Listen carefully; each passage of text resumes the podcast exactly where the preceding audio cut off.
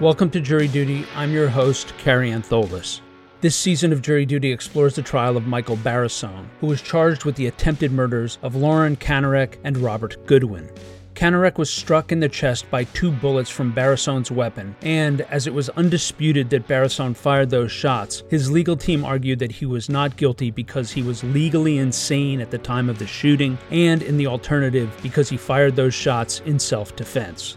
In our last episode, we concluded our look at the testimony of the trial's first witness, Corporal Derek Heimer, the police officer who initially responded to the dispatch reporting shots fired on August 7, 2019, at 411 West Mill Road in Washington Township, New Jersey. In this installment, we hear the testimony of State's Witness Officer John Wurtemberg, who followed Corporal Heimer to the scene of the Canarek shooting. That's all coming up right after the break.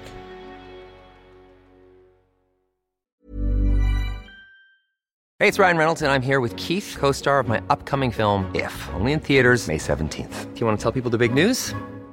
All right, I'll do it. Sign up now and you'll get unlimited for $15 a month and six months of Paramount Plus Essential Plan on us. Mintmobile.com slash switch. Upfront payment of $45 equivalent to $15 per month. Unlimited over 40 gigabytes per month. Face lower speeds. Videos at 480p. Active Mint customers by 531.24 get six months of Paramount Plus Essential Plan. Auto renews after six months. Offer ends May 31st, 2024. Separate Paramount Plus registration required. Terms and conditions apply if rated PG.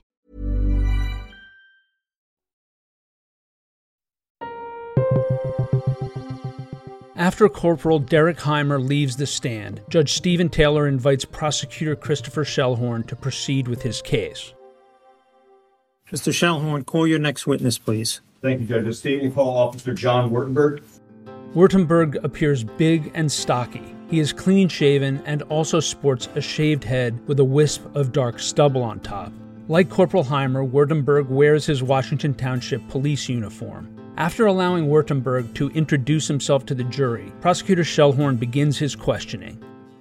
Approximately how long have you worked for the Washington Township Police Department? 21 years. Where are you currently assigned with the Washington Township Police Department? I'm the school resource officer. I work at the Long Valley Middle School. Can you explain for the members of the jury who don't know what a school resource officer is, what that entails?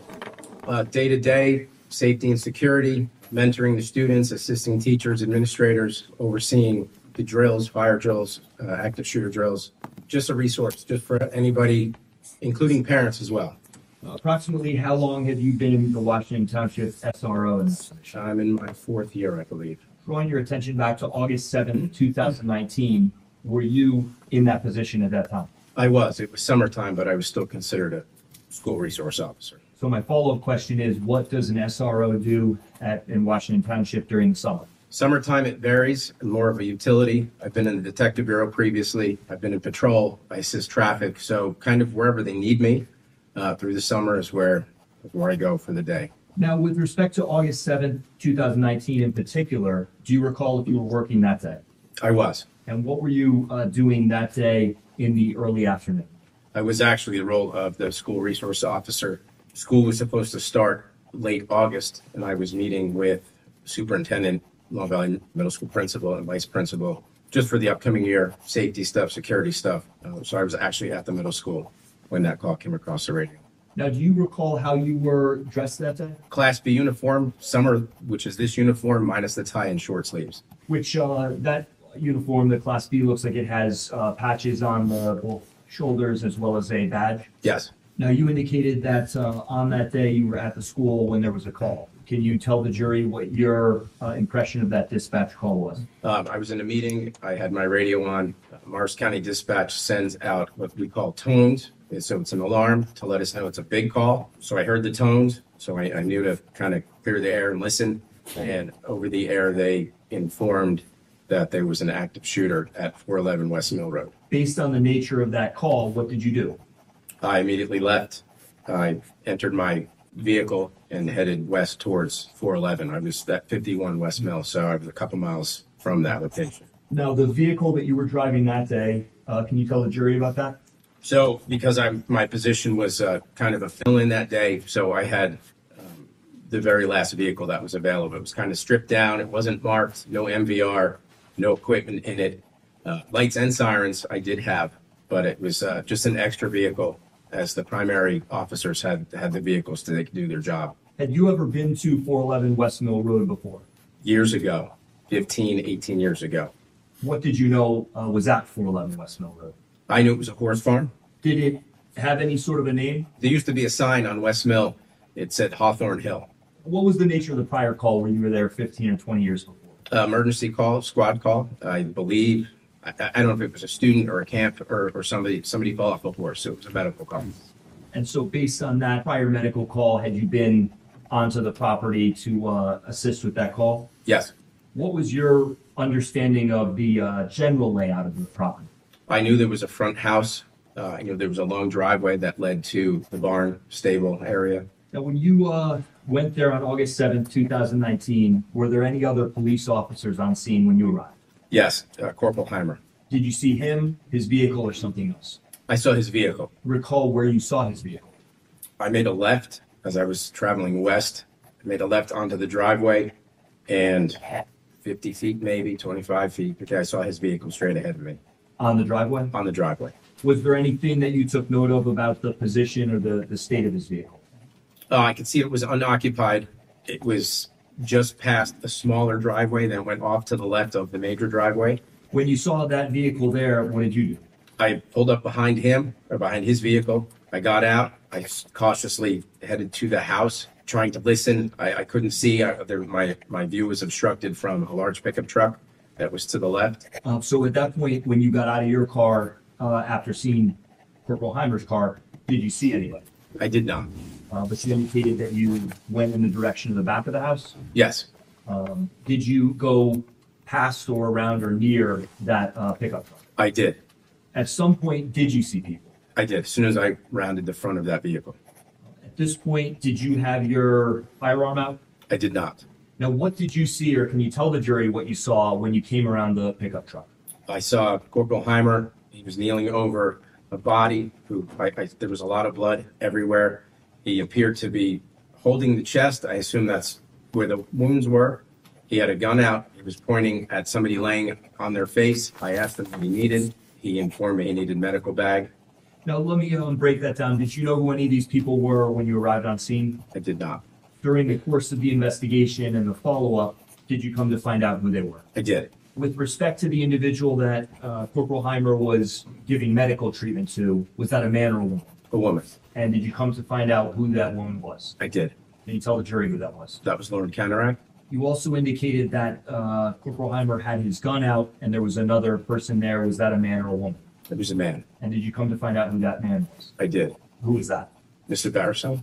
Do you see the individual that you saw that you're identifying as Mr. Barrisone here in the courtroom today? I do. Could you identify him for the record by an article of clothing that he's wearing? White shirt, yellow tie. Identifying a defendant, Mr. Barrisone, for the record. Were there any other people in the area at that time? There was an individual off to my right chasing a small dog around. And was that a man or a woman? That was a man. Did you come during the course of the investigation to find out who that man was? I did. Who was that? Mr. Griflin? Now, you indicated that your first um, approach into the scene, Corporal Heimer told you that he needed medical equipment. Yes. What did you do? So I informed him that I did not have my regular vehicle and that I didn't have any equipment in that vehicle. Did you end up getting medical equipment from somewhere else? I did. Uh, Corporal Heimer instructed me that he had those items in his car, so I went to his patrol vehicle and retrieved what we call a go bag. What's a go back? It has chest seals, tourniquets. It's basically a stop the bleed type bag. Did you go get that equipment? I did. And what did you do with it? I came back to him and dropped it next to him and proceeded to assist him handcuff Mr. Barrison. Do you recall whose handcuffs you used? Mine And do you recall where uh, the defendant was handcuffed? to his back, behind, behind him. Had you ever met the defendant before? No, If you thought the only way to get a more defined jawline with natural looking results was through surgery, think again. Juvederm Volux XC is a non surgical injectable gel filler that improves moderate to severe loss of jawline definition and can help you achieve natural looking results with little downtime. Even better, this improved definition lasts up to one year with optimal treatment. No maintenance required. Improve jawline definition for a smooth, sculpted look with Juvederm Volux XC. For important safety information and to find a licensed specialist, visit juvederm.com. That's J U V E D E R M.com. Not for people with severe allergic reactions, allergies to lidocaine, or the proteins used in Juvederm. Common side effects include injection site redness, swelling, pain, tenderness, firmness, lumps, bumps, bruising, discoloration, or itching. There's a risk of unintentional injection into a blood vessel, which can cause vision abnormalities, blindness, stroke, temporary scabs, or scarring. Talk to a licensed specialist to find out if it's right for you.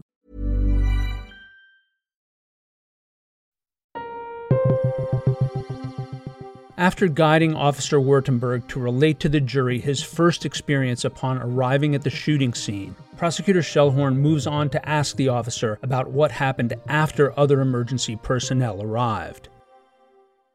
During the course of this going on, did any other officers arrive on scene? Yes, as we were handcuffing Mr. Barrisone, Officer Hensley arrived on scene. And what did you do after you were done assisting with handcuffing the defendant? I turned my attention to Mr. Goodwin. And do you recall where he was? He was again still off of, to the right of us, kind of like in an open area of the yard, again chasing the dog around. Did you have a chance to make observations of the dog? I did. What was your impression of the dog? Small, noisy dog. I guess is it fair to say if you said Mr. Goodwin was trying to get it, was it running around? He was excited. It, it, yeah, he was having a hard time grabbing it. Did he ultimately get the dog? He did. And do you know what happened to the dog?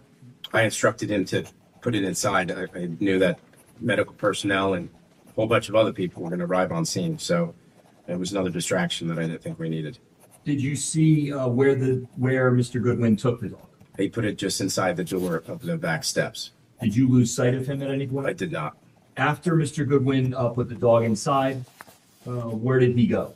He came back out and I went to have a conversation with him. Uh, what would you describe his uh, demeanor to be? After he was not focusing on the dog any longer, he kind of, I think, realized what was going on. He got a little excited. Uh, he was concerned, um, stressed. Uh, did you do anything with respect to him? I did. I handcuffed him for his safety and everybody else's safety. And do you recall approximately where that was in the area? So by the time I handcuffed him, more officers arrived on scene. I did handcuff him in between a patrol vehicle and I, there was a gravel, a, a pile of gravel. Officer Wartenberg, you've seen S389 before? Yes, What is S389 a diagram of? the residence and the area behind it. So I'd just like to go back and discuss with you where certain things happened that you described. You indicated when you pulled onto scene, you saw Corporal Heimer's car. Yes, And Judge, if I could approach, Yes. this is not perfect, but it's a pointer. So I'm going to ask if you could use that, if I ask you where certain things are, point out where he approximately observed Officer Heimer's car. It's out there. I don't know if you can see that. Looks like you're indicating just uh, almost to the top left of where that utility box is on the main driveway. Yes. point out to these jurors in the gallery the approximate area where you were dealing with Mr. Goodwin when you indicated that you uh, first placed him in handcuffs. It's right there in front of the And if you could also show on the uh, other screen so that the jurors in the box can see. And you're indicating on the driveway just to the left of the gravel pile as it's depicted on this diagram? Yes. All right, thank you. If you can Have a seat. Now, you indicated, officer, that at the time uh, that you placed Mr. Goodwin in handcuffs, that there were other police vehicles arriving on scene. Yes. And I think you indicated that one of those vehicles had pulled into the driveway. Yes. And that was approximately the same area where you just pointed out, you said, uh, where you put the handcuffs on Mr. Goodwin. Correct. Did you know there was a firearm involved? I did. Did you know where the firearm was at this point? I did not. At some point, did you locate it? I did. Can you describe for the jury where you located it? So as I was handcuffing Mr. Goodwin, I did notice it in that same area off to the right of the gravel pile. And are you indicating right based on the diagram or right based on when you would enter into the driveway? based on the diagram. So actually, at the bottom of the screen, at the bottom of that gravel pile. So if I'm facing the gravel pile, it's it's to my right. Uh, now, what did you observe the uh, handgun to look like? It was black with pink on it. At that point, did you recover the firearm? I did. Can you tell the jury a little bit about when you recovered it? Uh, what you did? I, I saw that the chamber was open, so I believed it to be empty. But as a protocol, I, I look into the chamber. and s- didn't see around in it. Uh, the clip was also missing, so I knew that it was safe to handle. Um, and I held it uh, temporarily, trying to figure out a safe spot to put it as I knew medical and, and everybody else that needed to come to the scene was coming. And I just didn't want a gun laying out in the middle of the parking lot. Officer, in front of you, there should be a box that's marked S-177. Uh, Can you open that box? Do you recognize what's inside the box? I do. What is it? That is the gun that I recovered that day. And does it appear to be in the same or substantially the same condition as when you recovered it? Uh, the slide is open, however, it did not have the safety locks on it. Now, if you could just hold that up, and if you need to stand up so these folks in the back could see where you're pointing to, but if you could just stand up and hold it up and indicate, you, you had said something about the slide and the position of the slide. If you could just point that out for the jury, what you're talking about. So this area here, and with this open, it indicates to me that there's not a round charged. And in spite of it having the, uh, the safety so the locks and everything we have right now, that is the same position the slide was in when you saw it? Yes, Now, you indicated that you picked it up and you secured it until you could find a safe place to, to keep it. correct. Ultimately, where did you put that gun? In the back of a patrol vehicle, And where was that patrol vehicle parked? Do it was parked up to the uh, gravel pile, facing the gravel pile. you know who had driven that vehicle? I believe Corporal Fellini. Officer, I'm first going to draw your attention to S230 that's on the two uh, big screens here. Who is that a picture? of? the rear of one of our patrol vehicles. And is that the same patrol vehicle you were just discussing that was parked in the driveway facing into where the gravel pile was? Yes. Is there anything uh, different about when this picture was taken that night and from uh, the time when you secured the gun inside the car? The evidence markers were not there. And you're indicating on the left-hand side in the background? Yes, then, the, well, the number three as well. That, that was not there. It, it had not been deemed a crime scene yet. Now, can you tell the jury what is in the back of the patrol car that you put there? The black and pink handgun. And is that on the, I guess, the floor of the, the back there? Yes. I'm next going to draw your attention to S231. Is that the same vehicle, excuse me, the same handgun that you placed in the back of the vehicle? Yes. And that's just a close-up? Yes. At the time when you placed the gun there, had you done anything to manipulate it or change the position of the slide? No. Was that magazine in the back of the car when you put the gun there? Yes. Did you see who put that there? No. Now, you mentioned uh, that other officers arrive. Did you see other officers giving medical attention to Lauren Kenrick? I did. Are you aware whether Mr. Goodwin received any medical attention from the EMTs on scene? I did not see that. Do you know whether or not the defendant received any medical treatment? I did not see that either. after you assisted Corporal Heimer with uh, handcuffing the defendant, did you have a chance to make any observations of what he looked like? I saw some blood. There was just blood in the area uh, in front of both parties. Just a, a few final questions for you, officer. Uh, did you have any other part in the investigation there at the scene at the farmhouse? Uh, I did. What was that? So shortly after securing the handgun in the back of the vehicle, I was asked to help clear the house with three other officers for any potential other dangers or injured parties inside. After doing that, were you given another assignment? I was. What was that? I was escorted by Morris County Prosecutor's Office to go up to the barn and help secure it as they informed me a search warrant was being written. Judge, I don't think I have any further questions for Officer Wernberg at this time. Next, Judge Taylor invites Barrisone's attorney, Edward Belinkas, to question Officer Wurtemberg. Cross examination, Mr. Malinkus? Thank you, Judge. Officer, uh, is it a fact that when you arrived on the scene as the second person, Michael Barrisone was partially conscious? Yes, That's what you put in your report, correct? incoherent is the word I used. Partially conscious and incoherent, correct? Yes. And when you arrived, Hamer was dealing with both Kennerak and my client, Michael Barrisone, Ye- correct? Yes. Robert Goodwin was running around the yard, correct? Yes. How long was he running around the yard for? After, after you arrived, obviously. I'm not sure. Minutes, Minutes. chasing after a dog? Yes. When, when you say chasing, uh, where exactly was he chasing the dog? There was a cleared section just past the gravel pile in between the house uh, that driveway, the gravel driveway stops and it goes into grass. Um, so away from us, but it was kind of off to the side yard of the house, still behind the house, but off to the side. Okay. Did- He was having problems getting a hold of that door? It, it seemed it. I, again, I wasn't completely focused on him at the moment as we had the other tasks at hand, but it seemed that though the, the dog wasn't listening to him.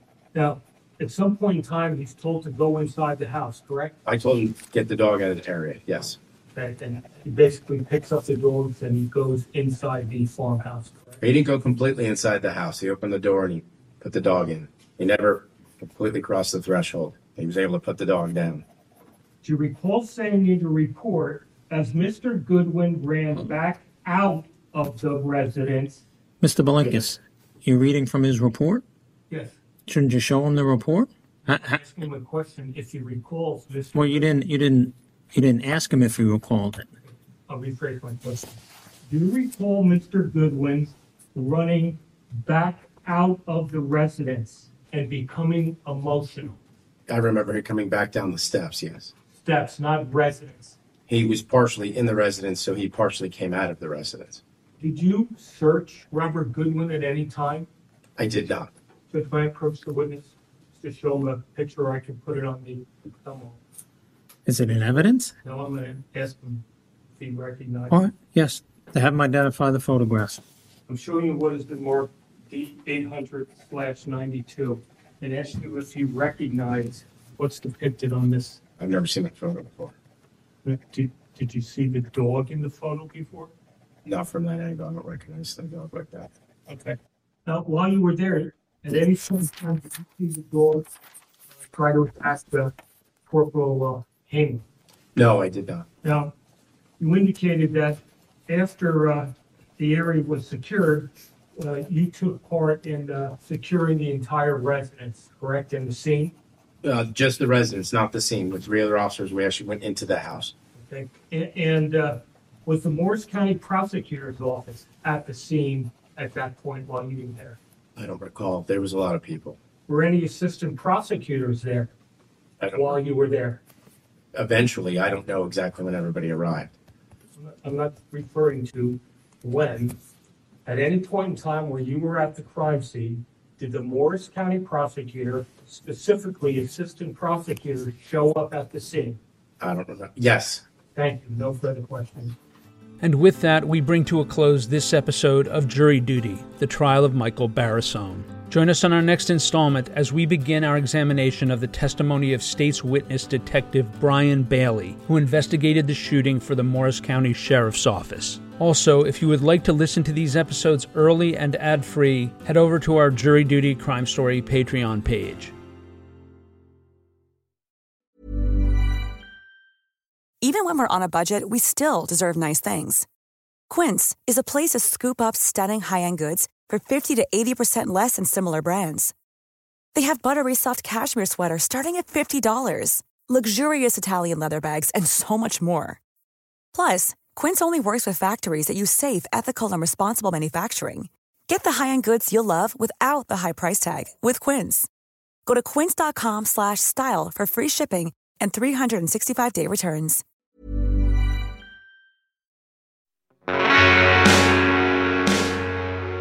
You can find more information about this trial on our Jury Duty Crime Story Patreon page or at crimestory.com. Jury Duty is created, hosted, and produced by yours truly, Carrie Antholis. It was co produced and edited by Chris Terracone. Music for this episode was provided by Strike Audio, and trial audio is courtesy of Law and Crime Networks. Thank you for joining us, and we hope you will come back for the next episode of Jury Duty The Trial of Michael Barrasone.